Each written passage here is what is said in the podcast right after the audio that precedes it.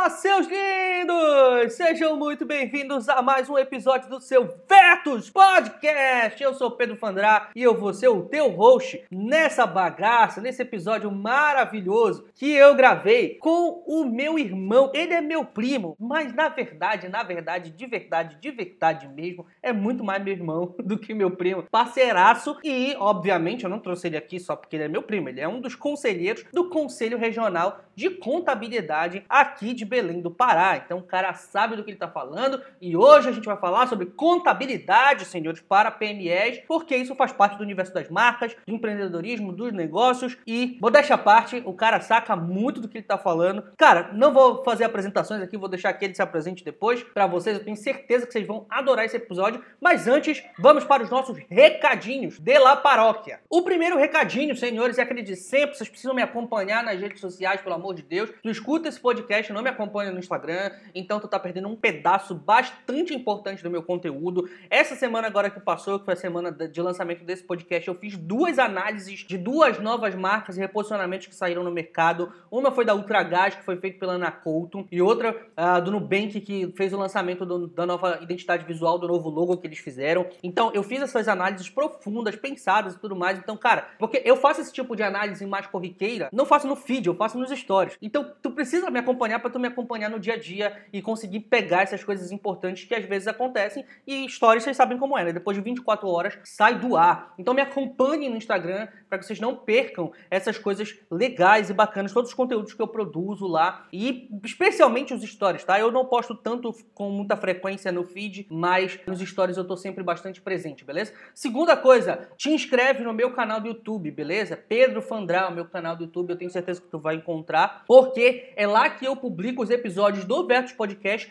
em vídeo para que vocês possam assistir também, caso vocês queiram. E não se esqueçam também do canal de cortes do Vertus Podcast. Sim, senhores, nós temos um canal de cortes agora do Vertus Podcast que tá com pouco conteúdo ainda porque eu tô numa semana muito complicada, mas eu vou começar a adicionar bastante coisa lá logo logo para vocês. Já tem alguma coisinha lá, mas vai começar a aparecer mais coisas lá, com certeza, então fiquem tranquilos, que aí vocês vão conseguir pegar e pensar só as pérolas, né, as partes mais tops, incríveis do podcast. Obviamente a gente vai deixar um pedacinho interessante para tu poder escutar o vértice inteiro, mas se tu tá aqui me escutando nesse recadinho é porque tu já escuta o vértice inteiro. Então, é redundante esse anúncio aqui. Mas vamos nessa. Por último, cara, a gente tem aulas toda sexta, quase todas as sextas-feiras. Na verdade, assim, é bastante a frequência, ela é muito grande. Eu faço sempre, sempre, sempre todas as sextas-feiras. As últimas duas semanas foram bastante complicadas, então não consegui fazer as aulas nas sextas-feiras, mas a gente vai voltar logo logo para poder trazer aulas completamente inteiras e pesadas assim para vocês, como eu aviso toda semana aqui, beleza? Uma outra coisa para vocês aqui, que eu disse que era por último ainda agora, mas ainda tem mais coisas, é o seguinte: comenta nos programas. Cara, para eu saber que isso aqui tá funcionando, que vocês estão curtindo, vocês podem me mandar direct no Instagram, tá? Que eu adoro quando vocês me mandam direct no Instagram, dizem assim, Pedro, caraca, que episódio maravilhoso,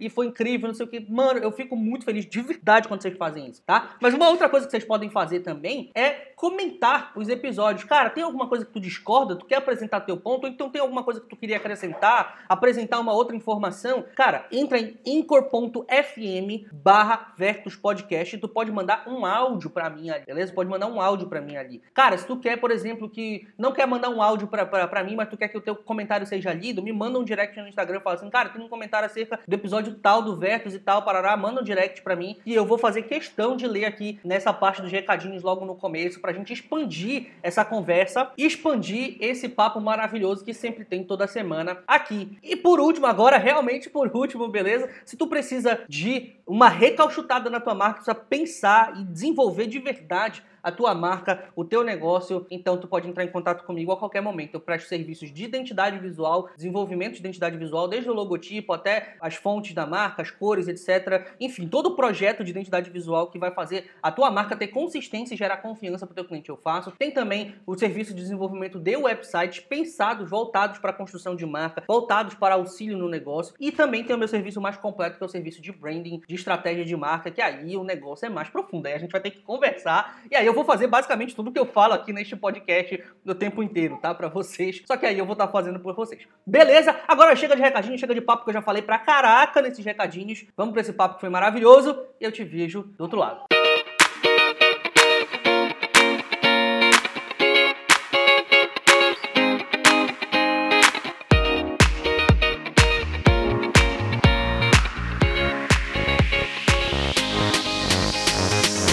Meus lindos, como é que vocês estão? Tudo certo? Beleza? Vamos começar mais um episódio do Vertus Podcast aqui. E hoje eu trouxe para seguir a tradição de que eu sempre trago pessoas aqui com um currículo muito maior do que o meu, sempre o um currículo menor dessa bagaça aqui é o do dono do podcast.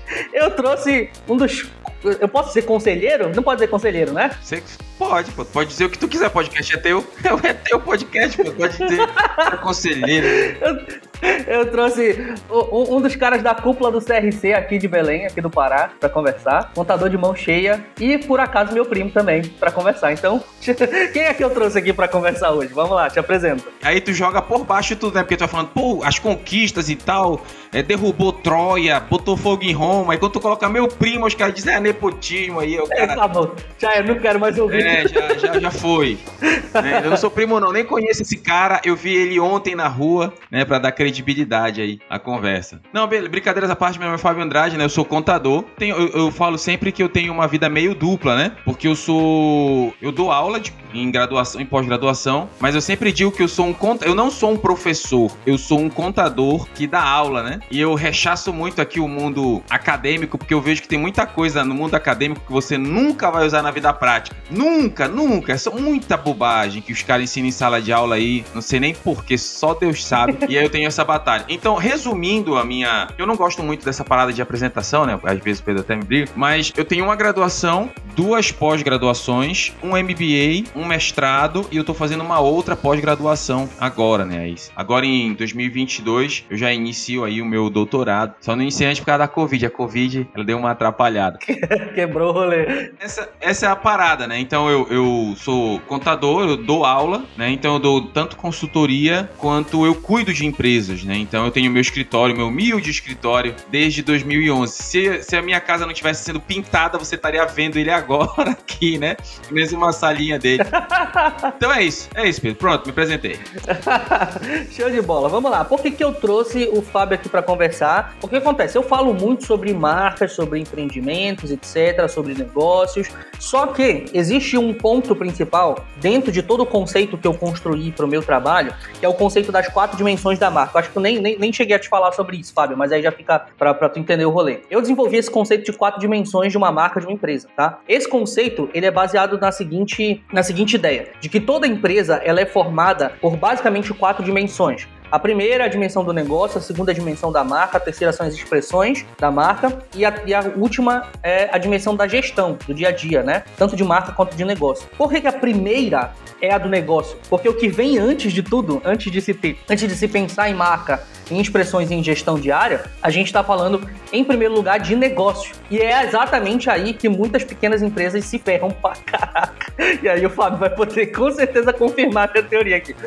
Nessa primeira etapa de, de desenvolvimento de negócios, da área financeira e etc., que é um pouco mais a, a, a pegada aí do Fábio, que é onde muitas empresas acabam cometendo muitos erros, misturando finanças e, enfim, fica aquela zona, não faz DRE, não faz um monte de coisa, enfim, não faz um negócio direito e aí os caras acabam se ferrando. Então isso faz parte dentro do meu universo e é por isso que eu trouxe o Fábio pra gente conversar sobre isso aqui hoje. Beleza? É meio maluco porque é assim, a, a, o que mais a gente vê no dia a dia são empresas sendo mal assessoradas, cara. Ontem, ontem à noite, porque eu, eu também sou, eu faço consultoria, né? Então ontem à noite me procuraram uma empresa tava, tá com um problema aí de, de quatro anos de declaração. A empresa, na verdade, foi declarada inapta pelo governo. Então o governo disse: Epa, vou, eu vou fechar as atividades dessa empresa aí. E declarou inapta, porque a empresa estava três, quatro anos sem fazer nenhuma declaração, sem dar nenhuma informação. Né? É meio maluco como as pessoas. Você quer falar alguma coisa, Pedro? Não, tá, eu tô só assustado com isso aqui.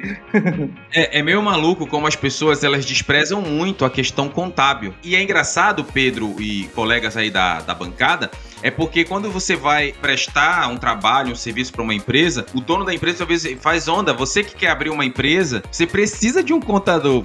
Tem gente, ah, não, não precisa de contador, mas é muita desgraça acontece por falta de um contador. Então, ontem a empresa ela tá, ela foi jogada no chão assim, e o cara tem tipo umas 50 declarações em atraso pro governo. Uhum. E cada declaração em atraso tem multa. Tem uma declaração lá que eles não entregaram que a multa mínima é 500 reais por mês. Então tá uns três anos, três, 36 vezes 500. Então, só de uma declaração, tem umas quatro. Você vê. E outra, só para você entender a importância da contabilidade, tem uma coisa que aí você já fica ligado, que a gente, que a gente chama de ICMS antecipado especial aqui no Pará, né? Então, eu não sei como é que funciona aí no seu, no seu estado. Deve ser a mesma coisa que o pessoal imita, né? Vamos imaginar o seguinte, Pedro, imaginemos que eu quero comprar uma mercadoria aqui no Pará e a alíquota do ICMS. O ICMS é imposto sobre circulação de mercadorias e serviços, né? Então, a alíquota do ICMS é 17%. Aí eu não tô afim de pagar 17%, eu vou comprar de São Paulo, que a alíquota é 7. Então, aqui no Pará é 17, lá em São Paulo é 7. Aí eu compro de São Paulo em 7%. Só que a desgraça é que quando a mercadoria chega no Pará, eu tenho que dar os 10% pro Pará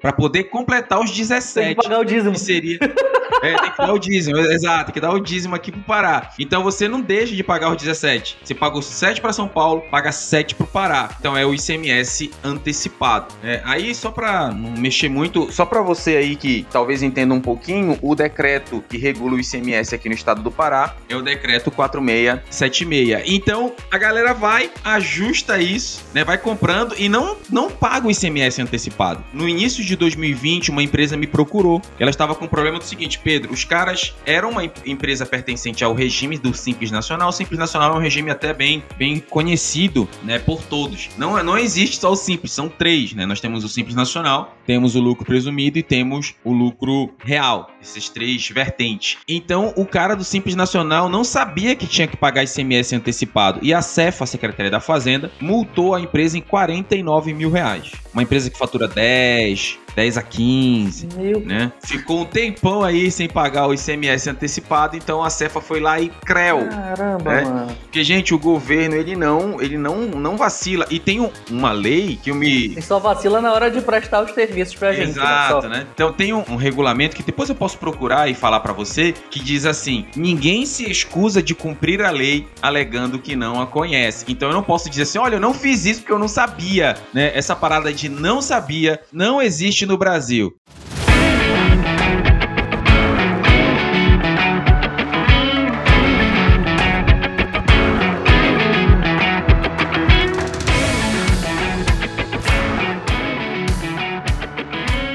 Primeira coisa que eu quero deixar claro para você que tá, que tem a sua empresa ou que está abrindo sua empresa, não existe eu não sabia. Ou você faz o certinho ou você é multado por isso. Eu sempre gosto de falar quando eu dou, dou palestra que a gente vive na, na cama de Procrustes. Eu não sei se você já ouviu falar, Pedro e colegas da bancada, a cama de Procrustes. Ouviu falar dessa aí? Só, só, só para eu contextualizar rapidamente, pessoal, o Fábio, ele tem uma quantidade de leituras assim que é, é inumana, entendeu? Então vai ter algumas referências que ele vai ter que explicar aqui para mim e para vocês, porque eu não faço ideia do que é esse troço, beleza? Eu não consigo ler o tanto que esse cara lê e eu também nem pretendo tentar, tá?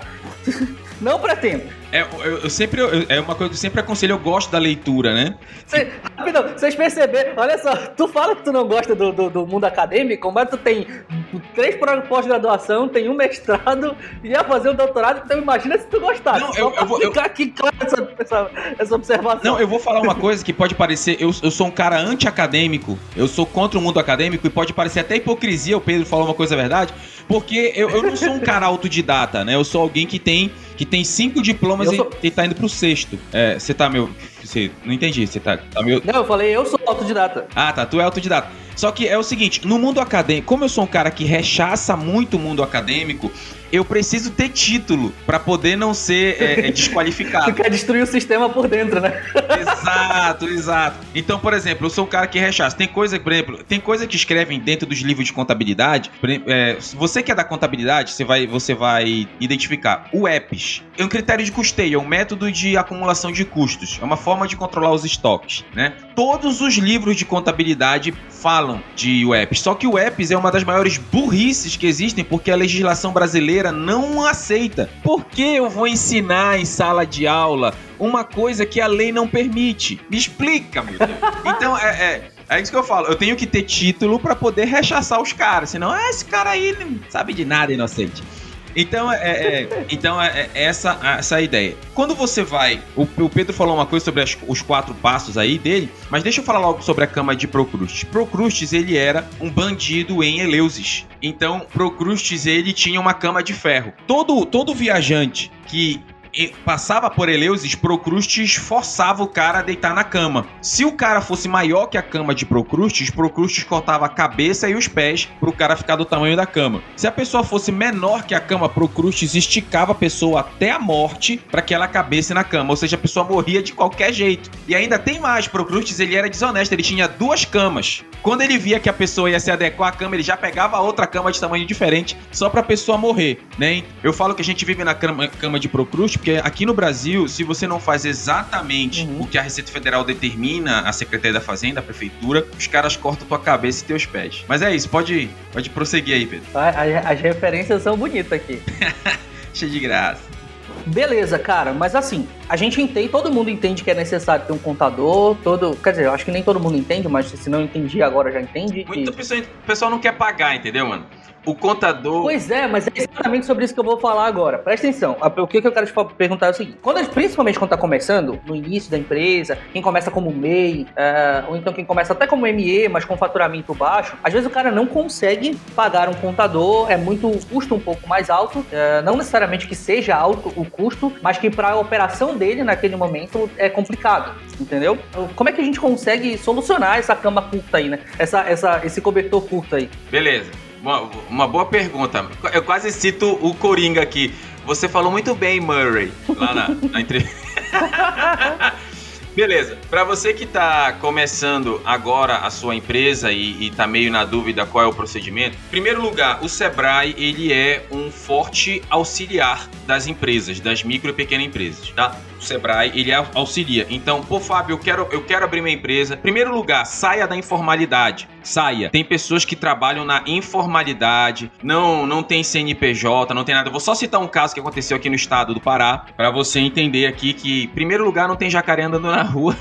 em segundo lugar, a fiscalização é pesada. É, o que acontece? Uma, uma, uma senhora tinha um, um, restaurante aqui de forma informal e ela ia no supermercado. Aqui tem uma coisa que foi implantada no, no, no Brasil que é o nota fiscal cidadã. Né? Então você vai comprar alguma mercadoria, então você chega lá no supermercado, onde for o CPF na nota, senhor CPF na nota, sempre pedem teu CPF. Então quando a Cefa começou, a Secretaria da Fazenda, começou a fazer isso aqui no estado, os caras eles estavam, estavam dando prêmio de 20, 20 mil reais, entendeu? De, de 50 reais a 20 mil reais. Porque o que acontece? Você vai comprar alguma coisa, você quer que seja emitido nota fiscal para poder você concorrer aos prêmios, né? Então isso era uma forma de você também fiscalizar. Eu lembro que eu ganhei 50 reais, bicho. Desgraça. Porque eu não ganhei. Se eu tivesse ganhado 20 mil, eu ganhei 50. então, essa mulher, essa senhora, ela toda vez ia no supermercado e CPF na nota, senhora? Sim, quero CPF, eu quero ganhar dinheiro e tal. E um dia a Receita, um fiscal da Receita Federal, analisando, para você que não sabe aí, só para também para te deixar claro, aqui no Brasil nós temos uma inteligência artificial que fiscaliza as empresas e pessoas, viu? A inteligência artificial se chama contágio. É tipo uma Skynet. Não tem o, o, o Exterminador do Futuro? nome, que nome, que nome mais adequado, hein? Pelo amor exato, de Deus. Exato, contágio, né? Esse é o nome. Então, fiscaliza a galera. rapidamente, uma observação. A gente, eu fiz um podcast na semana passada com a, Ra, com a Raíssa Gucci sobre inteligências artificiais e o futuro das marcas, tá? Então, quem quiser escutar, escute lá. Tá muito bom. Vou até dar uma ouvida lá, que é esse tema é interessante. Então, aí, o que acontece? A, a inteligência artificial acusou que tinha uma pessoa com, com alto gasto no CPF dela. Então, um fiscal da Receita Federal foi lá, pegou o CPF da senhora lá, olha, ela tem um. Ela, as compras dela são, sei lá, 40 mil reais em compras no mês. Aí tá, beleza. Cadê a declaração de imposto de renda dela? Aí, puf, bateu sem declaração de imposto de renda. Inclusive, para você que tá assistindo a gente, o episódio vai ao ar. Então, gente, você que ainda não fez sua declaração de imposto de renda, você tem até o dia 31 de maio para fazer sua declaração de imposto de renda. Aí, e você que tem empresa, que tem MEI, ainda que você não tenha atingido o faturamento máximo, você tem que fazer aí a sua declaração de imposto de renda. Os bancos, eles cobram a, o relatório de faturamento, que é gerado e emitido por um contador, ou pedem a, a sua declaração de imposto de renda para poder lhe dar direito a crédito. Né? Ainda bem que é tu que faz a minha, não sou eu. Exato. Então o que acontece? A Receita Federal foi lá, bateu na. E viu, pô, essa mulher não tem declaração de imposto de renda, não tem nada. E tem uma compra alta. Aí foi lá, o fiscal na Receita Federal foi na casa dela. Quando chegou na casa da, da contribuinte, tinha um restaurante lá, mano. Aí ele, rece... Aí ele percebeu: restaurante sem CNPJ, funcionários sem carteira assinada, sem contrato, sem nada. E foi uma festa. Então os caras, eles fiscalizam, tá? A... O Brasil, ele ensina como fiscalizar pros gringos, viu? Os gringos vêm aqui beijar a nossa mão, porque a fiscalização brasileira, ela é poderosíssima. Poderosíssima. Tanta coisa que a gente queria se orgulhar, a gente tá se orgulhando da fiscalização do governo. Ai, que desgraça. Então você que. É, é verdade. Então você que não tem CNPJ, A para ser CNPJ. Fábio, sou, tô perdidão. Sebrae, cara. O Sebrae. Porque assim, pela normativa contábil, empresas, escritórios contábeis que têm até um ano de vida lá, o seu início de, de vida, eles têm que auxiliar mês de graça. Só que a gente vê que tem muitas pessoas mal intencionadas dentro da área contábil. E, e, é impressionante isso aí, eu vou falar, eu sou da área, tá? Eu sou da área, então eu vou falar da área que eu sou. Pense numa área mal intencionada, cara. Muita gente mal intencionada. Assim. Ou cobra muito caro, ou faz um trabalho porco, né? Então são poucos profissionais. Eu acho que nem dentro da contabilidade, acho que em todo lugar são poucos profissionais aí que estão dispostos a fazer um trabalho direito. Então vai no Sebrae, pede orientação no Sebrae, tá? O Sebrae ele te, ele te orienta a, a abertura de CNPJ. Inclusive, só um detalhe importantíssimo: o MEI se abre de graça, viu, galera? Se abre de graça. Putz, boa, boa, importante. Tem um site na internet aí que eu não vou dizer o nome para não processar. Eu tô coçando, mas não vou falar. Que os caras cobram 300, 400 reais pra abrir MEI. Mas é, é ilegal isso? É, eles cobrarem, tu paga se tu quiser. Só que muita gente não sabe que abrir MEI é de graça. Os caras, quando tu digita quero abrir MEI, vai, vai direto, o algoritmo do Google te joga direto pro site desses caras. Então eles cobram quase 400 reais, né, pra ti. Só que o MEI você vai no, no Sebrae e você faz, abre de graça. Então os caras cobram uma facada. Então vai no Sebrae, pede orientação, os caras vão te ajudar. E realmente os caras ajudam mesmo no Sebrae para abertura de MEI.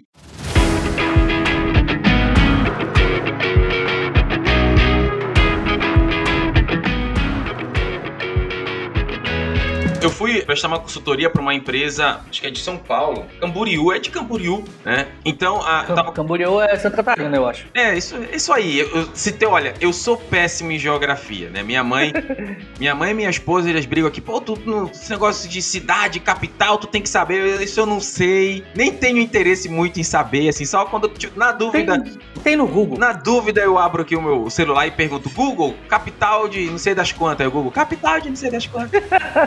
O MEI, como é que funciona? Vamos dar aspectos gerais. O MEI, ele é simples nacional. O MEI pertence ao regime simples nacional. O MEI é o microempreendedor individual. Tem muita gente que não sabe, Pedro, mas o MEI é simples. Você diz, mentira, Fábio, o MEI é, é sim. Na verdade, o nome não é MEI, o nome é CIMEI. Você pode procurar aí. Você digita, vamos fazer um exercício mental. Você digita aí, abre a sua ferramenta e coloca portal do Simples. Tá? Digitei isso agora. Aí vai aparecer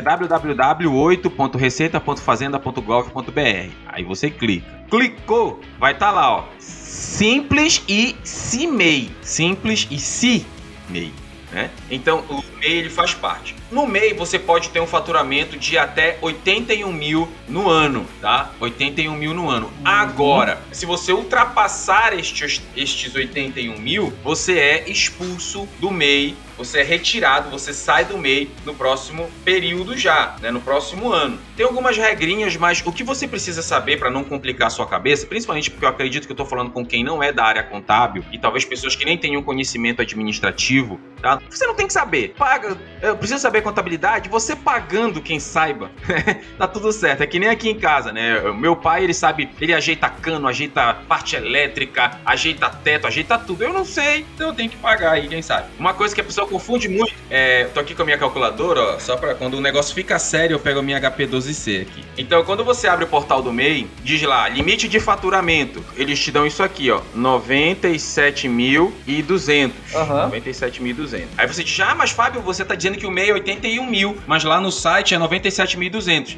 97.200 é o valor que se eu ultrapassar, eu sou expulso do MEI no próprio mês. Então, se eu for. Ah, tá, tá. Então tem, tem um, um, uma tolerância, né, no caso?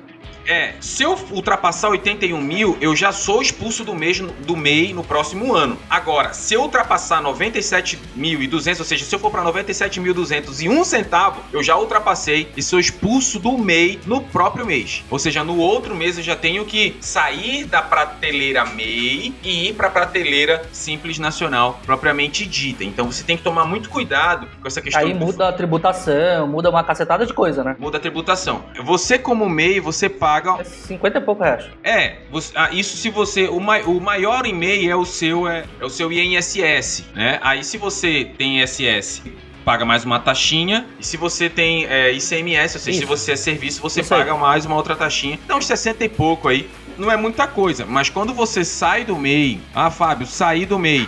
Então o bagulho já fica mais, mais louco, porque o, o, gasto ele é mais alto, né? Então a, já começa a ser sobre faturamento, né? Exato, já vai, já vai sobre o faturamento aí. E aí, gente, o pessoal fala assim: ah, mas é simples nacional, né? Cara, é, é uma das maiores hipocrisias é simples nacional, mano. Porque o nome é simples, mas esse regime não é simples. Esse regime ele é extremamente complexo, né? Então a, a, a, loucura é grande. Aí você diz: ah, não é simples. Não é simples, não. Não é simples, não. Deixa, cara, deixa eu te fazer uma pergunta. Fala. A gente está falando, por exemplo, de. Falou de gente que não declara imposto, de gente que não se formaliza e tudo mais. Falou um monte de coisa aqui. Qual foi, dentro da, da tua trajetória aí de trabalho, os maiores ou o maior erro que tu já viu empresas cometendo em relação à contabilidade financeira, etc? A, a maior treta, assim, galera, putz, isso aqui, velho, não tinha que fazer, porque dá uma cagada gigante e tal. E aí, qual foi? Você tá falando assim de, de, de maracutaia ou de erro mesmo? Pode falar os dois. ah, beleza, beleza. Vamos para uma bem legal. Uma empresa, o que, que ela fazia? Eu não sei se você sabe, mas o governo ele criou a nota fiscal eletrônica, né? Eu sou, eu sou da área administrativa há muitos anos, então eu sou da época em que você fazia a nota fiscal na mão. Era um talão de nota fiscal e você preenchia a nota fiscal manualmente. Eu sou dessa época. Barro. É porque assim, eu fui transformado em vampiro quando eu tinha 17 anos, né, lá do, Uma Nova Crepúsculo. Então você acha que eu tenho 20. Eu tenho esse rostinho de bebê, né? Mas eu já tô, tô beirando os 40 já. Né?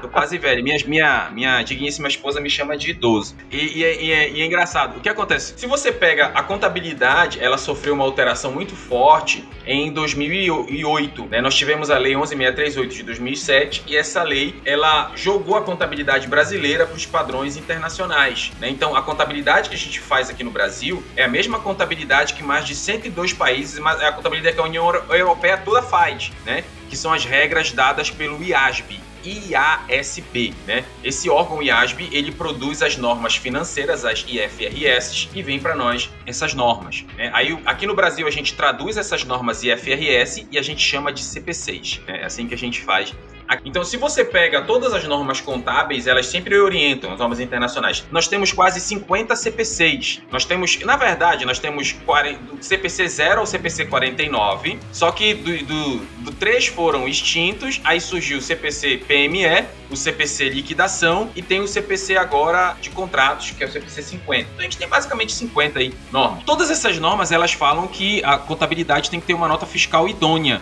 né? Toda e qualquer operação tem que ser embasada embasada por um documento fiscal idôneo. Não só as normas contábeis, como as nossas, a nossa legislação brasileira. Então, tinha uma empresa aí que os caras, para não pagar muito, compravam mercadoria sem nota. Eles compravam mercadoria sem nota. Aí eles davam entrada dessa mercadoria no estoque deles e eles vendiam a mercadoria com nota. Então, Legal. olha, não sei se você está conseguindo aí, você, Pedro e colega da bancada, Aí a, a, a, complexidade do negócio. O que acontece? Ela comprava mercadoria sem nota e vendia mercadoria com nota. Aí, meu amigo, a, Ce, a Cefa, que é a Secretaria da Fazenda, identificou: peraí, que mercadoria é essa que eles estão vendendo? Porque se eles compram sem nota, essa mercadoria não tem um lastro, não tem um caminho fiscal legal. Então, é como se eles estivessem vendendo mercadorias fantasmas. Uhum. E aí, a empresa foi multada, assim, uma multa, 6 milhões. Aí a contadora me procurou. Fábio, tô com um problema aí, e agora? O que, que eu faço? Me ajuda. Eu falei, cara, só pagar multa. Porque não tem o que fazer. Não tem. Se vira, pai. Foi famoso, se vira. Aqui, no, aqui, não sei se em outros estados você fala isso, mas aqui a gente diz que tu não é jabuti, então te vira. Não tem, não tem, não tem o que fazer, não. E, e é engraçado, Pedro, isso foi uma maracutaia, né? É engraçado como tem muitas coisas que eu vejo nas empresas que são erros, assim, inaceitáveis, assim, de, de bobagem.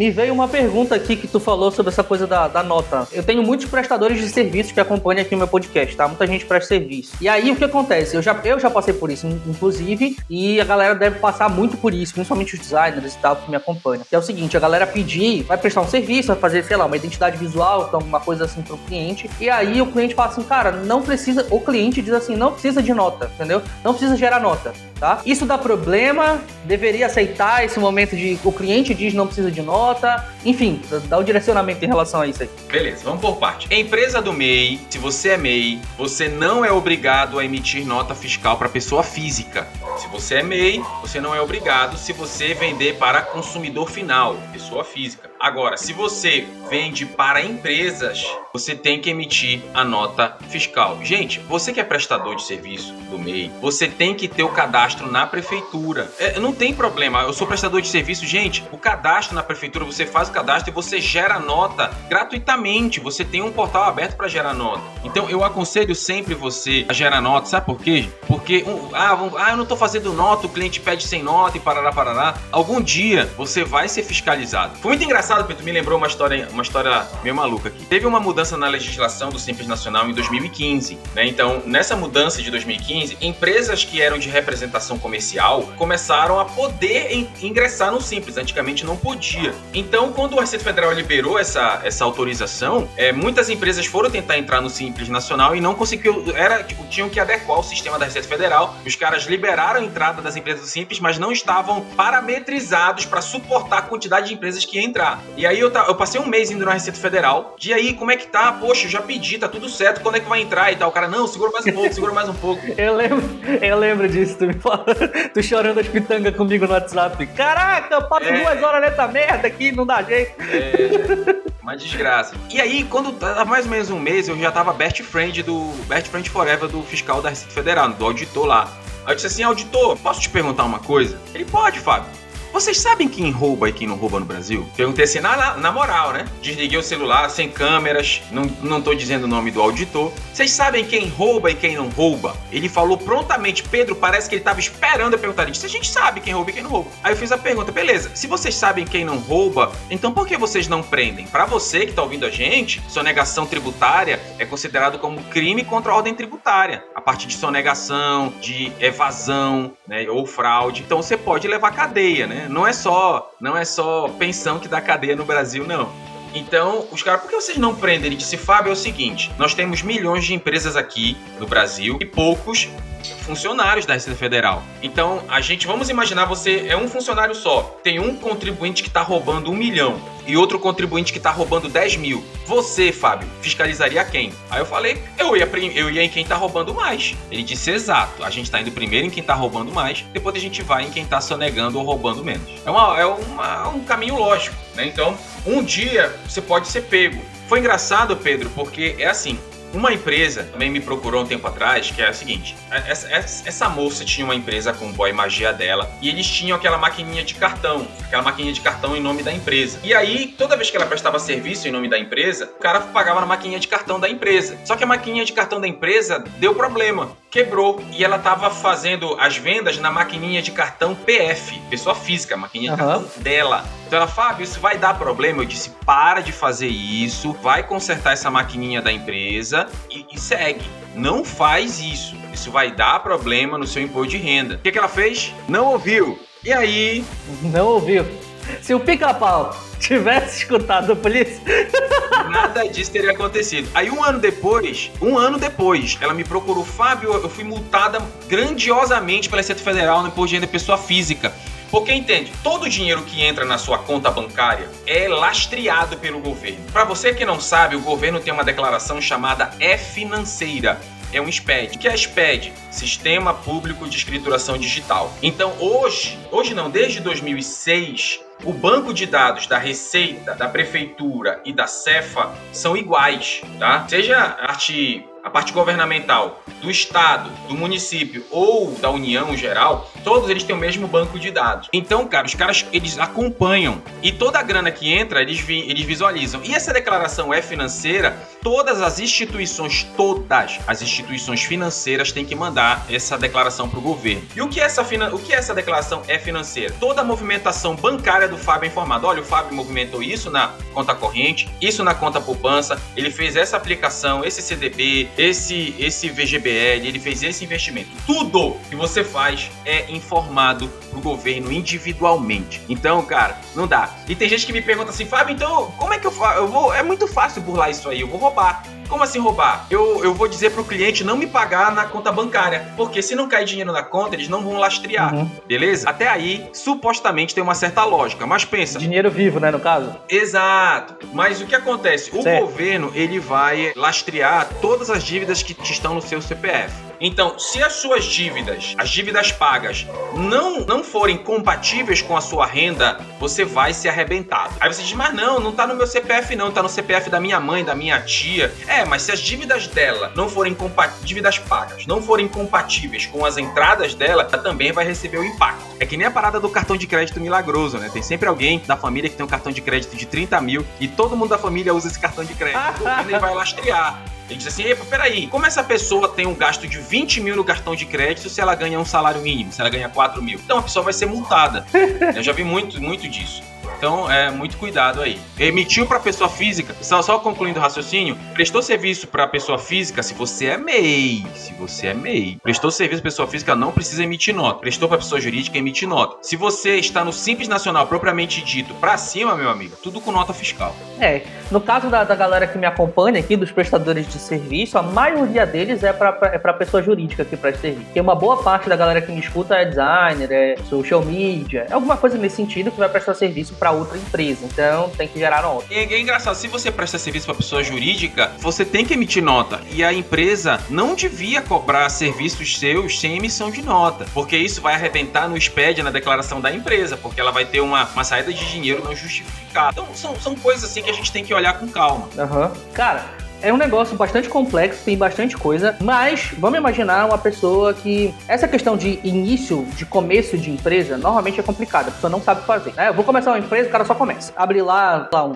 cantinho de churrasco lá no, no quintal da casa dele, então na frente da casa dele, começa e tal, o negócio começa a crescer, começa a escalar, ele começa a ganhar mais grana e tal, daqui a pouco ele tá com um monte de problema jurídico, contábil, etc, e não sabe de onde que veio, porque ele não pensou nisso no começo. É por isso que eu falo tanto de plano de negócio no começo, pro cara poder saber o que vai dar o, o negócio, tararara, enfim, todo o plano financeiro, tudo, tudo aquilo que a gente já conhece. Agora, do ponto de vista de um contador, qual é o step by step, assim, o passo a passo, o que, o cara devia fazer no começo, no momento em que ele pensa assim, vou abrir uma empresa, do ponto de vista de um contador, o que, que ele devia fazer? Tá, vamos começar aqui. Você é um pouco até filosófico. Ninguém abre uma empresa abrindo uma empresa. Em que sentido, Fábio? Você, antes de abrir a empresa legalmente, você já faz toda a estrutura dela na sua cabeça. Então, o primeiro lugar, antes de você abrir uma empresa, número um, você está abrindo uma empresa no ramo de serviço que você domina. Porque, por exemplo, eu sou de contabilidade. Eu não posso abrir uma empresa de design, porque eu sou zero à esquerda. Quando dá bronca no design, eu chamo o Pedro. Né? Eu tava uma vez dando uma palestra num congresso e eu disse assim, você não abra uma empresa fora da sua área de, de atividade, porque senão tem uma, tem uma probabilidade muito grande de dar errado. Aí um aluno levantou a mão na frente da galera toda, professor, o senhor está errado. Eu disse, por quê? Porque eu tenho um primo que ele abriu uma empresa de, eh, de eletrônica e ele não entende nada de eletrônica. E a empresa dele está crescendo. E já abriu uma segunda filial agora. Aí eu disse, beleza, mas quantos problemas o teu primo teve? Quantas vezes ele foi enganado porque ele não conheceu o trabalho? Ah, ele foi enganado várias vezes por eletricistas, ele foi já roubado os caras levavam material dele, porque ele não conhece. Então, se você abre uma empresa na área que você não é forte, pode dar certo? Pode, mas a probabilidade de dar errado é grande, porque você está abrindo uma empresa numa área que você não conhece. Então, abra na área que você conhece, que você entende, que você domina, tá? Primeira coisa, antes de você abrir uma empresa, verifique se as pessoas querem o teu serviço aí, né? Por exemplo, designer, designer, por exemplo, o Pedro, já é uma coisa mais abrangente, ele, ele pega o Brasil todo. Mas vamos imaginar, a gente tem uma comida típica aqui no, no Pará, que é a maniçoba. Maniçoba. A cara é feia. Maravilhosa. Não, se você for olhar, se você procurar aí maniçoba, N-A-N-I, C cedilha O-B-A, maniçoba, você olhar fotos e dizer, hum, parece estrume, né? Mas quando você come é gostoso pra caramba. Então vamos imaginar, eu quero. Eu, é, eu tenho um amigo, eu tenho um amigo de, de Santa Catarina que diz que parece cocô de criança verde. Exato, né? Cocô do Hulk. Aí o que acontece? Vamos imaginar que eu vou lá pro, pra São Paulo. Eu vou colocar uma empresa lá de mani, uma, comidas típicas paraense. Não adianta eu abrir uma empresa dessa lá se a galera não curte essa comida, entendeu? Então é sempre importante você fazer uma pesquisa de mercado ou pelo menos uma ah, eu não contratei uma empresa para fazer isso. Mas, pô, se você mora na redondeza, você entende mais ou menos qual é o gosto da galera coloca algo que as pessoas querem ali. A primeira regra do marketing, isso eu aprendi do grande Guarani Júnior, é um dos grandes caras do marketing aqui no nosso, no nosso estado e eu acho que do Brasil também. Ele sempre diz: a primeira regra do marketing é torne-se um desejo. Né? então, o seu produto ele não é conhecido. Então você vai, contrata o Pedro para ele fazer uma campanha de marketing para você, para poder você fazer as pessoas conhecerem o seu trabalho. Porque muitas vezes a pessoa ela não compra porque ela não conhece. Então você vai, divulga e pronto. Né? Então você abre uma empresa naquilo que você entende, né? vai para estabelecer o local dela num, numa cidade, numa localidade, num bairro onde as pessoas querem esse serviço. A, a, a regra de ouro é simples: não gaste mais do que você ganha. Né? Isso é uma coisa básica, mas muita gente peca nisso. E galera, é meio maluco isso, porque as pessoas elas não controlam seus gastos. Né? Então, a, a, quando a gente fala, quando eu, eu, eu dou treinamento para setores financeiros e quando eu chego lá para treinar ou até dar, dar treinamento em finanças pessoais, eu falo para galera: saber quanto a gente ganha é fácil, porque a gente tá lá no nosso contra-cheque, tá lá na nota fiscal de prestação de serviço, mas saber quanto gasta é a dificuldade, porque muitas vezes você tem que colocar no papel a pizza, o cinema, a coxinha da rua, a passagem de ônibus, a bola que você vai jogar bola, né? A boate. São essas coisas que você tem que ter na cabeça. Então muitas pessoas têm essa dificuldade. Então é, são esses aspectos.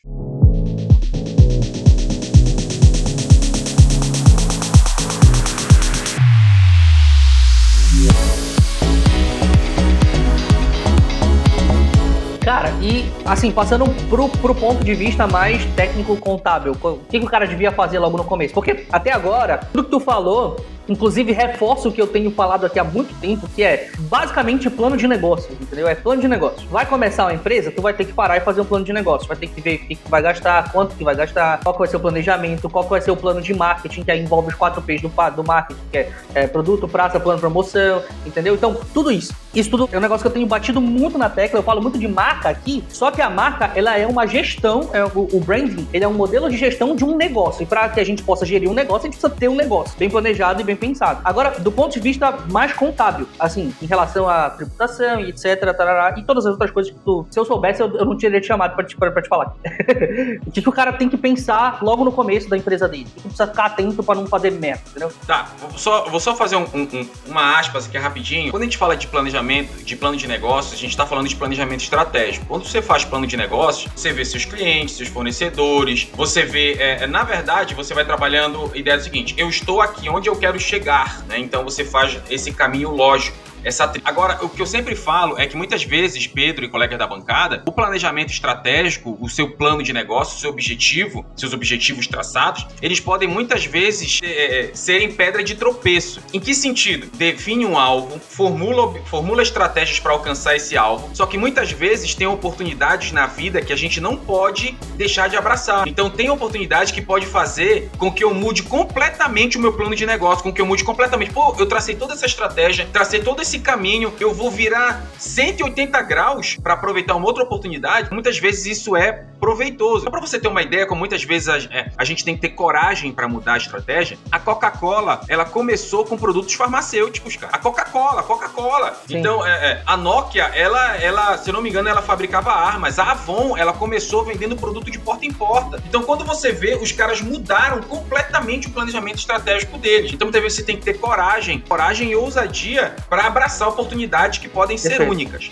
Voltando... Isso é um negócio que, que só para fazer um, um, complemento aqui antes de tu continuar, é um negócio que eu também falo bastante, que é a questão da maleabilidade. O plano de negócio, ele não é um documento rígido, que tu não pode mudar ele de maneira nenhuma e que tu tem que seguir daquele jeito, de qualquer maneira, arriscando a tua vida. Não é isso. O plano de negócio, ele é um, um direcionador. Ele vai te dar uma direção para tu saber o que fazer dentro daquele... Se aparecer um momento onde é necessário fazer uma, sei lá, pivotar teu plano de negócio, mexer para um lado, ajeitar e tudo mais, tu vai fazer isso, vai fazer os ajustes necessários e o planejamento vai continuar ali, porque para tu ter um ajuste de planejamento, tu precisa ter um planejamento antes, né? Não dá para ajustar uma coisa que não existe, entendeu? Então, cara, é exatamente isso, essa maleabilidade, essa flexibilidade precisa existir sempre. Vai continuar aí.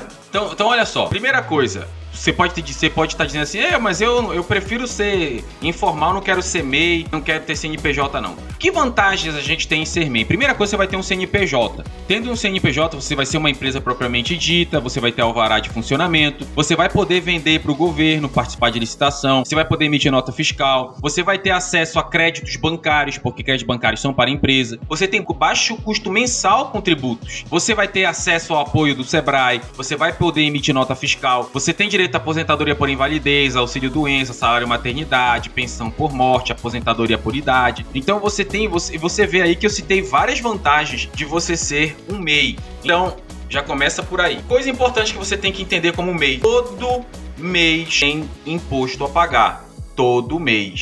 Então, qual é o, o, imposto que eu pago? INSS, tá? 45,65. R$ 45,65 de INSS. Isso é cravado. Se eu trabalho com ICMS, eu acrescento mais um real. Então fica 46,65. Se eu trabalho com ISS, eu acrescento mais 5 reais. Então você vê que dá uns 50, dá uns 50 e pouco aí.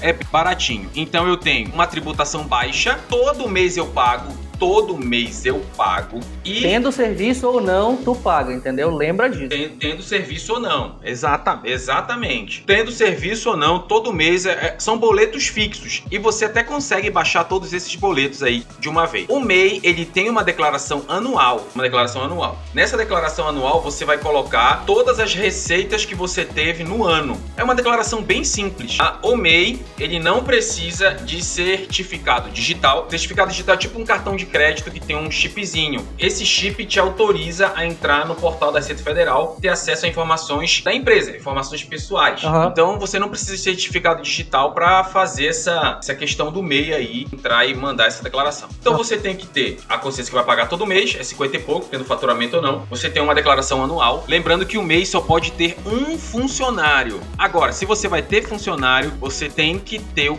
certificado digital para você fazer o procedimento dos funcionários. Inclusive, se você vai contratar funcionário, não dá para fazer isso sem, um, sem uma contabilidade, porque esse processo de folha é um processo chatinho. E, gente, uma das frases mais é, é, é, sábias do mundo foi dita pelo grande Chapolin Colorado, que ele disse assim: gente vemos, intenção não sabemos. Então a gente nunca sabe a pessoa que tá trabalhando com a gente. Ah, o cara é meu amigo de infância, mas o cara pode te jogar na justiça amanhã. Então não confia. Tem o um funcionário, faz folha, assina a carteira, tudo bonitinho. Vou precisar de mais um funcionário funcionário. Então desenquadra como MEI.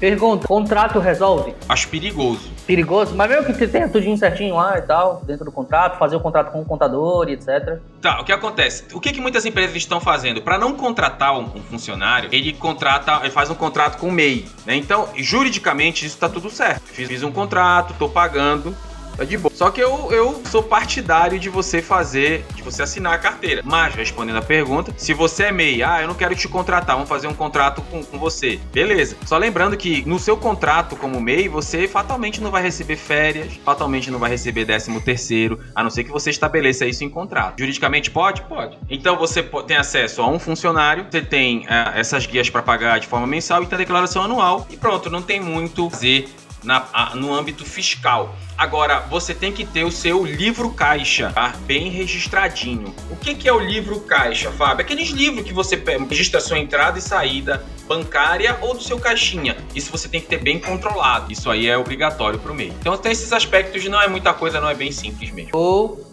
De boa. Agora, do ponto de vista financeiro, saindo mais um pouco de, de, de fiscal e tudo mais, o que, que tu podes direcionar a galera em termos de controle financeiro, cuidado com as finanças da, da empresa, baseado tanto na, na teoria quanto na, na, tua vivência aí, da, da besteira que tu já viu. Enfim, tenho certeza que tu já viu muita coisa engraçada aí. É, quando a gente fala de controle financeiro, aí a gente tem que ter um aspecto bem simples. A gente tem dentro, quando a gente estuda finanças corporativas e até fazendo uma análise do que a gente chama de modelo Fleurier, né, que é um modelo de análise mais nada, mas tirando essa, toda essa blá blá blá, o que, que eu tenho que entender? Em primeiro lugar, as condições de pagamento que eu dou para os meus clientes têm que ser bem repensadas. Porque se o meu fornecedor quer que eu pague em 30 dias, eu não posso dar 40 dias para o cliente me pagar. Então eu vejo muito, muita é, gente errando ser. nisso. Ferra o fluxo de caixa. Ah, eu, exatamente. É o que a gente chama de fluxo operacional. Né? Quando, uhum. quando a gente fala de fluxo operacional, a gente fala do prazo médio de recebimento de vendas, prazo médio de pagamento de fornecedores, prazo médio de renovação de estoques. Né? São esses três três fluxos que a gente chama de fluxo operacional. Então tem empresa que tem que pagar o fornecedor com 20 dias, o fornecedor dá 20 dias para ele pagar e ele diz: "Olha, cliente, tu me paga em 30". Aí não, não tem sentido, porque ele fica descoberto financeiramente. Aí ele tem que recorrer ao banco. E taxas bancárias são altíssimas. Então, primeira coisa, não faça isso. Se o seu fornecedor lhe dá 30 dias para pagar, você tem que dar no máximo 25 para o seu cliente. No máximo. Eu, eu daria 20. Tem que pagar em 30 eu dou pro meu cliente 20 dias para ele pagar. E ainda que ele atrase, tem supostamente um, ele não vai atrasar um mais de 10 dias. É, tem um, tem um gap, tem um gap, né? Então eu vou. O correto é eu receber do meu cliente antes de pagar o meu fornecedor. Outra coisa interessante é que muitas vezes, para uma empresa crescer, é melhor eu diminuir custo e despesa do que aumentar faturamento. Tem muita gente que desconhece isso. Vou aumentar meu faturamento, aumentar meu faturamento. Mas uhum. se o faturamento aumentar na mesma proporção de custos e despesas, eu tô tendo só um maior volume de trabalho e eu não estou tendo uma renda líquida ah. correspondente. A, a, única, talvez a única forma de, de, conseguir aumentar, fazer a empresa crescer, aumentando o faturamento, sem pensar na, no, na redução dos custos, é ou manter os mesmos custos ou então aumentar o lucro. Aí tu consegue, entendeu? Que é, no caso, aumentando o preço. Exato. Tal. Que é, aí você vai ter que aumentar a sua margem de lucro, é o que a gente chama de. É uma técnica de precificação chamada markup, uhum. né? Que você pega seus custos, algumas despesas variáveis, margem de lucro e tributos, e aí você fala. E aí você ajusta. E aí eu vou falar uma coisa que é pro pessoal me xingar aí no teu podcast, né? Empresa não paga imposto no Brasil. Ih, e agora? E agora? Agora eu quero ver. Empresa não paga. É maluco! Doido! retardado! Fala, explica, explica, explica. Beleza. Empresas não pagam impostos.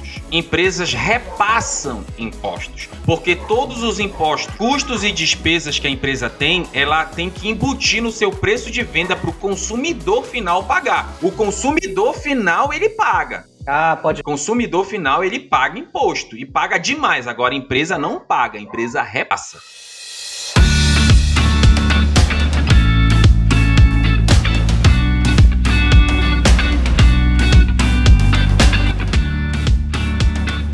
Cara, eu, eu vou falar da minha área, de onde eu comecei. Hoje eu trabalho com branding, mas eu comecei com design. Cara, se tem um problema, se tem um erro que os designers cometem, é não colocar imposto na precificação que eles fazem. Os caras não colocam os impostos que eles pagam. Eu já fiz isso pra caraca e aí eu me ferrava, porque eu já tinha o MEI certinho. Inclusive foi o Fábio que abriu pra mim o MEI e tal, tal, tal. Ele resolveu pra mim. Ele que cuida dessa parte chata que eu não gosto. É sério, faça um esforço pra ter um contador. O Fábio nem é meu contador de verdade, assim, valendo, valendo. Ele só resolve os BO pra mim ali, aqui, ali declaração de imposto de renda, essas coisas e tal. Mas, cara, faça um esforço para ter um contador de verdade, porque é muito chato. Não é, não é, nem pelo fato de ser difícil, principalmente quando tu é MEI, porque não é tão difícil assim. Mas é chato pra caraca ter que lidar com isso. Mas o que eu ia falar era toda essa questão de, de, de imposto, e os caras não colocam. E aí, tu falou sobre a diferença de, de, de, de quanto que, que, que, o fornecedor pede e de quanto que tu pede em termos de prazo. Um dos outros problemas também que a galera de serviço faz muito, principalmente os designers, lembra que eu tô falando da minha experiência, tá? Então só posso falar do design, do que eu passei e tudo mais. É o seguinte, o cara faz um projeto de cinco pau. E aí ele parcela esse projeto pro, pro cliente pagar de cinco vezes. Ele terminou o projeto em três, tá? Ele terminou o projeto em, em, quatro, em quatro meses.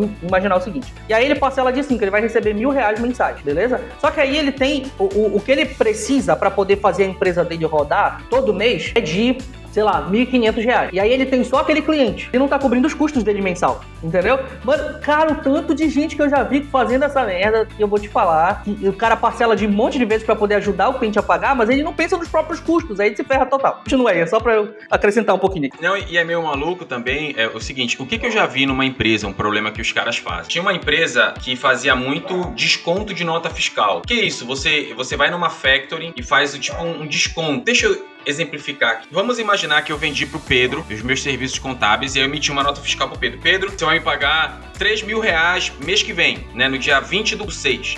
3 mil reais. Só que aí no dia 25 agora eu preciso de grana. Eu tô liso, preciso de grana, tô apertado e tal. Eu preciso de grana. O banco não quer me emprestar. O que, é que eu faço? Eu pego essa nota fiscal, vou numa factoring e faço o desconto. Eu sempre falo que factoring é um agiota legalizado, que supostamente não te mata. Supostamente não te mata quando você atrasa, quando não paga, né? Então você vai lá na factoring, faz o desconto. Você diz assim: olha, factoring, essa nota é de 3 mil. Aí a factoring diz assim: beleza, eu vou te emprestar esse dinheiro. Você vai, faz um tratado legal, eles têm assinatura assinatura na nota fiscal e bonitinho e tal, fazem lá a marcação. E você levou uma nota de 3 mil, os caras te dão 2,800, 2,700, porque 300 eles cobram de taxa. Então eles te deram 2,700, mas você tem que pagar 3 mil. Então tem muita empresa que faz esse desconto de nota fiscal que é perigoso, porque vamos imaginar, eu levei uma nota de 3 mil para descontar na Factory, tá? A minha dívida é de 3 mil com a Factory. Mas se o Pedro não me pagar, a minha dívida vai de zero para 6 mil. Ou seja, os 3 mil que eu devo para Factory, mais os 3 mil que eu deixei de receber. Então o buraco vai para 6.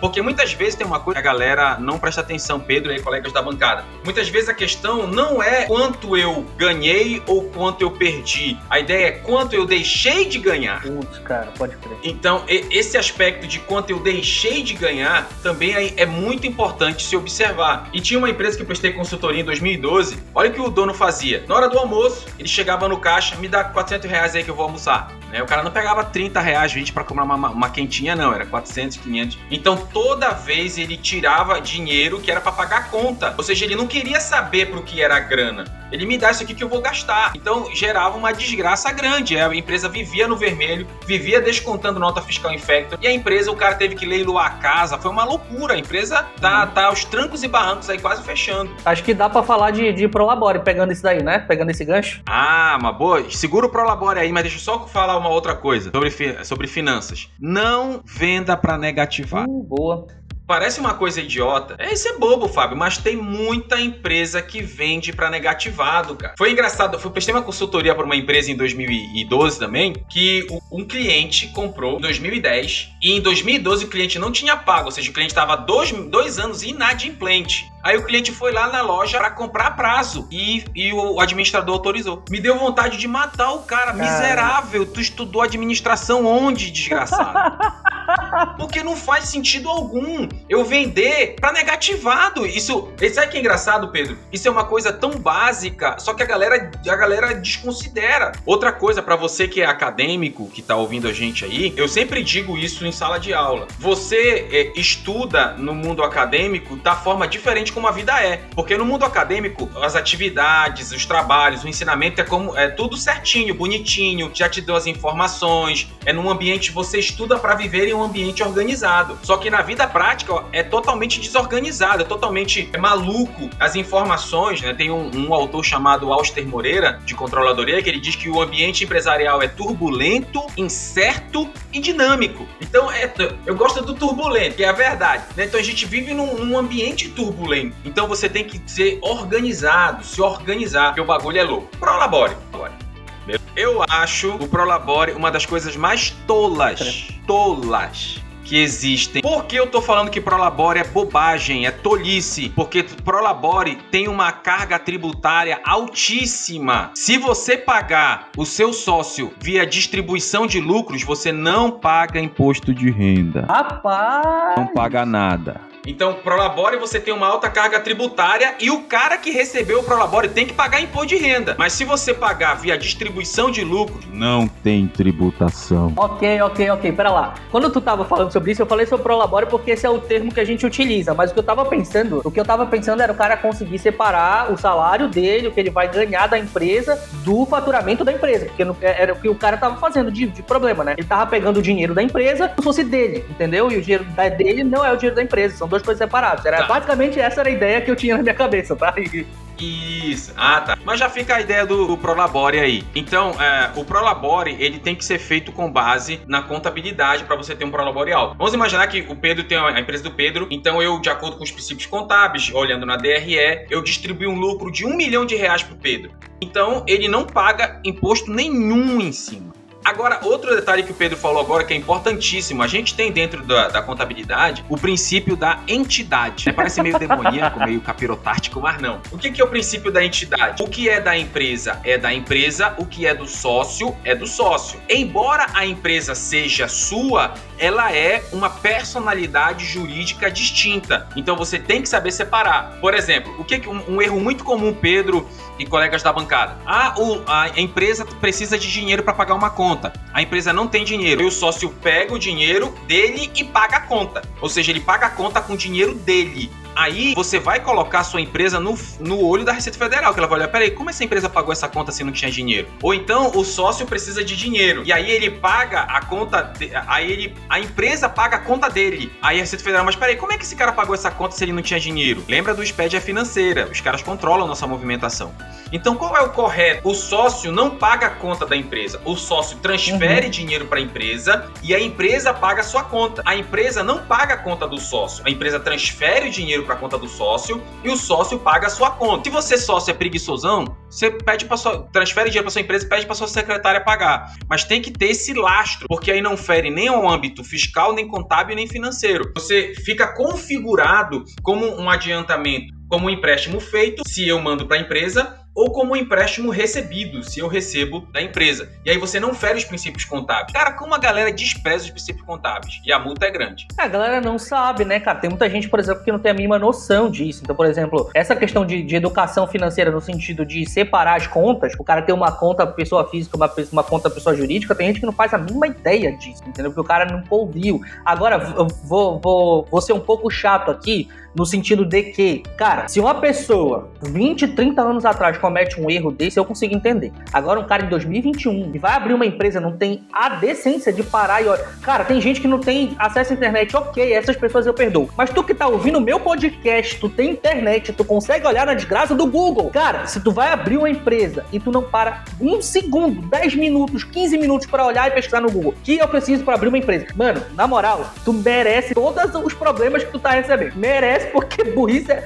Mano, castigo pra corno é pouco, entendeu? É, é essa que é a minha pegada. Ó, só uma, uma coisa que a gente pode fazer aí, só pra dar uma, uma, uma, ajuda. O que, que a gente pode fazer, Pedro, para você que tá ouvindo a gente aí, você do meio, você que tem várias dúvidas, você manda todas as suas dúvidas pro Pedro, a gente pode fazer depois, se o Pedro quiser um outro podcast só respondendo as dúvidas. Você manda, você manda todas as dúvidas. Como é que é isso? Como é que é aquilo? Manda todas as suas Show dúvidas de... pro Pedro. Cara. Aí eu acerto com o Pedro, a gente marca um dia para gravar um podcast, aí eu vou respondo todas as dúvidas aí para dar esse suporte para você aí. Tá vendo aí, ó? É qualidade. Vou, ouça aí o pod, nosso podcast aí do Olha meu caro Pedro. Você é louco, moleque.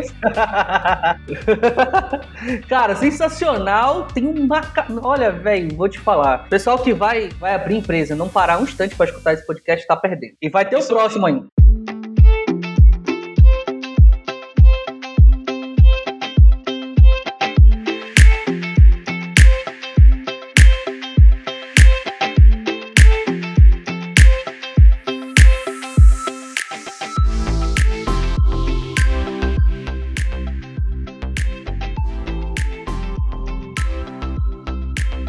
Gente, é, me perguntaram quando eu fui dar uma, uma orientação para Camboriú. Inclusive, eu, eu gravei um, um curso de simples que dei para eles esse curso, né? Que é para eles para eles fazerem o trabalho deles lá também, que é o Cakes da Rafa, né? Que a gente são parceiros nossos. Então, eu tava falando sobre isso com a Rafa. Ela começou vendendo tipo brigadeiro na, na faculdade, né? Então, ela hoje tem uma, tem uma, uma, uma mega uma mega empresa de, de cake, de doce, de tudo ali. Então, ela ela fala, ela, ela começou começou pequeno, né? Foi crescendo e tal. Eu prestei até, eu tava conversando sobre isso com ela, com o esposo dela, com o Anthony, e eu tava falando sobre essa questão de MEI com eles. O MEI, é, você pode desenvolver ele sem a contabilidade? Pode, mas a contabilidade é uma segurança, é uma ajuda que você tem. Observa, é que nem um carro. Eu posso utilizar o carro sem o seguro? Pode, mas um dia vai dar merda. E essa besteira só acontece com a galera que diz assim, não, comigo não vai rolar, porque eu sou cuidadoso, porque sempre, sempre. É, agora também vale ressaltar a galera da contabilidade aí, pô. Galera da contabilidade, se tá dando suporte pro MEI, vai cobrar caro dos caras, bicho, vai cobrar um salário mínimo de um MEI. Então tem, tem certas coisas que se tem que ter na cabeça. O MEI, o faturamento é 81 mil no ano, tá? O que dá 6.750 por mês. Lembrando que uma vez eu fui resolver um problema de um MEI na Secretaria da Fazenda e eu tava também, virei best friend lá do fiscal,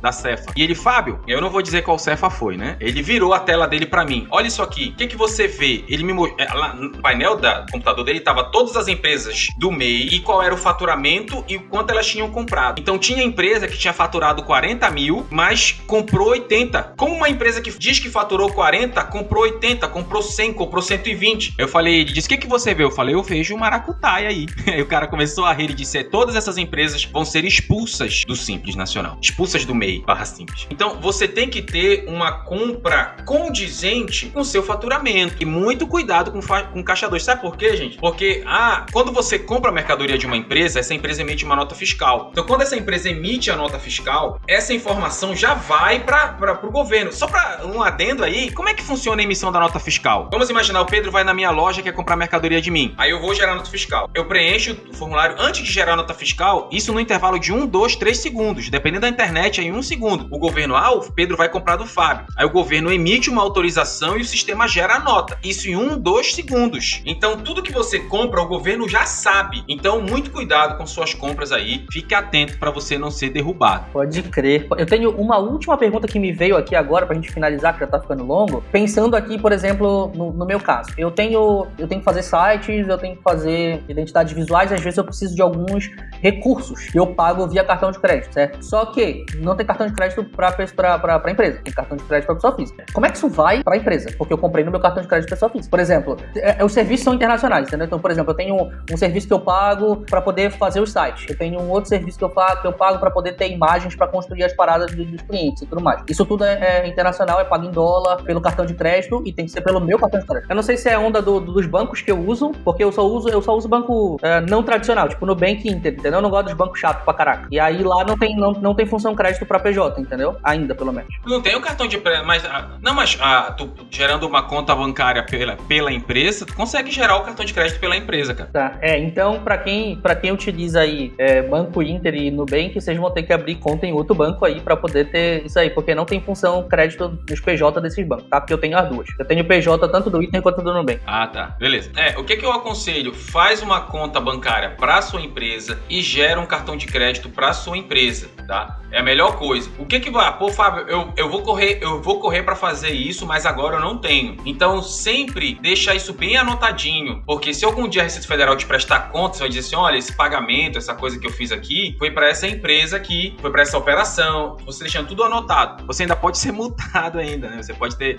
pode frescar ou pode não frescar, né? Vai muito do fiscal. Mas se não é uma movimentação muito alta, os caras eles não vão frescar muito nesse primeiro momento, no início. Então você tem um tempo para ajustar isso e fazer pela empresa, tudo bonitinho e tal. Mas o ideal é você fazer por empresa. Caso não, deixa tudo bem anotadinho para você comprovar que esse gasto, embora tenha sido na sua conta, foi para uma operação da sua empresa. É porque eu oriento, né? É, é, tem muita gente, Pedro, que acha assim, pô, esse cara quer, quer ganhar dinheiro. E, na verdade, eu nem tô oferecendo meus, meus serviços, né? Tô só dando um, um help. E, gente, o governo, ele tá apertando. Eu vi dois atos declaratórios, dois ADs do governo. ADs são atos declaratórios. Uma empresa foi recentemente expulsa do simples por não manter uma contabilidade bem organizada. Eu vi o ato declaratório. Eu fiquei feliz até, não pela expulsão, mas porque o governo está cobrando essa questão contábil com mais afinco. Por que você está dizendo isso? Que você vai ganhar dinheiro? É claro que empresas é, sendo obrigadas, a empresa do simples ela ainda não é obrigada a uma contabilidade mais poderosa. Mas tem muita gente que vê isso como vantagem, mas eu vejo isso como problema, como problema. E outro ato declaratório que eu vi é uma empresa, ela não conseguiu, ela, uma empresa do, do Simples, ela entrou numa licitação e ela não ganhou a licitação porque faltavam ajustar critérios contábeis. Então, é, você vê que muitas vezes é, essa, essa coisa você pode perder né, oportunidades boas por não ter uma contabilidade, por não ter uma orientação, por não ter uma consultoria. E novamente eu me dirijo à galera da contabilidade contabilidade. Pô, bicho, se você vai fazer uma contabilidade da galera do MEI, não mata os caras, bicho. Não esfaqueia os caras. Cobra uma coisa justa. Eu sou partidário de você não cobrar algo nem pegar o, o justo. Eu sou partidário de ser cobrado o valor justo, um valor justo para mim, um valor justo para o MEI também, que está começando. Porque, gente, se você vai prestar consultoria para o MEI, o MEI está começando. Se você auxiliar e o MEI for crescendo, você, como contador, vai crescendo junto com ele, seus honorários vão crescendo. Ah, o MEI, pô, o faturamento já ultrapassou 81 mil, já vai para o Simples Nacional, hoje está faturando 100, 200, vai crescendo. Você vai crescendo junto. Então, o que falta é, é um pouco de sensibilidade e a ideia de, de crescer junto. Acho que é isso que falta aí para muitos profissionais, né? Parceria. Parceria, né? Pô, show de bola, cara, show de bola. Mano, que podcast maravilhoso. A, a gente já grava junto já tem muito tempo, né? A gente tem um outro podcast cristão que chama Desabafos é, de um Cristão e a gente já, já, já grava junto desde 2011, né, Fábio? Desde 2011 a gente grava podcast junto, mas não, nunca deixa de ser maravilhoso, assim, fazer a gravação. E dessa vez, a primeira vez de todas, com um tema diferente que não é um tema teológico, cristão é, e tudo mais, foi bem maneiro, cara. É, foi o alter ego do Fábio, né? Foi o Fábio Contador aqui. Pode crer, cara. Mano, para quem quer saber mais, tem alguma dúvida, entra no link que tá aqui embaixo, é anchor.fm barra Podcast, tá? anchor.fm barra Podcast e tu podes mandar a tua pergunta via áudio e eu vou colocar isso aqui no próximo podcast que eu for gravar com o Fábio. E aí a gente bota as perguntas e aí logo em seguida o Fábio vai responder elas. Vai ser muito interessante a gente fazer essa dinâmica. Manda tudo que vocês quiserem. Eu vou jogar, inclusive, para quem tá escutando isso aqui agora, não quiser, ah, Pedro, não quero mandar um áudio. Eu vou abrir uma caixinha de perguntas no Instagram, tá? Depois que esse podcast for lá, pra gente angariar essas perguntas que vocês querem saber. E aí a gente vê com o Fábio depois. Vou te dar muito trabalho, Fábio, vai te virar aqui depois no próximo podcast, com certeza.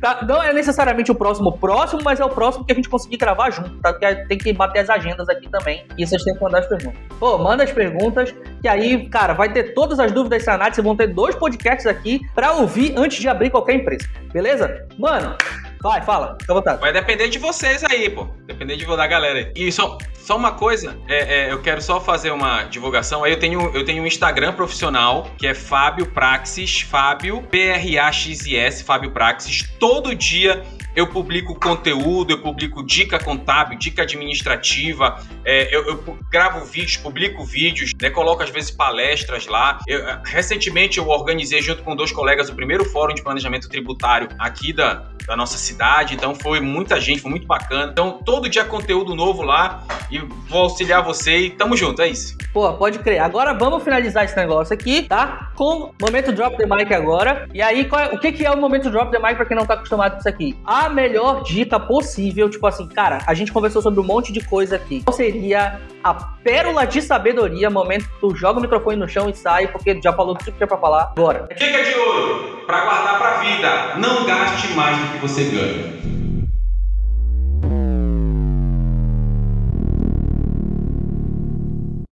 Muito bom, muito bom.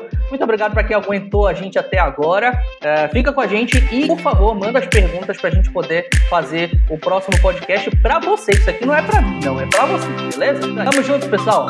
Até mais. Valeu!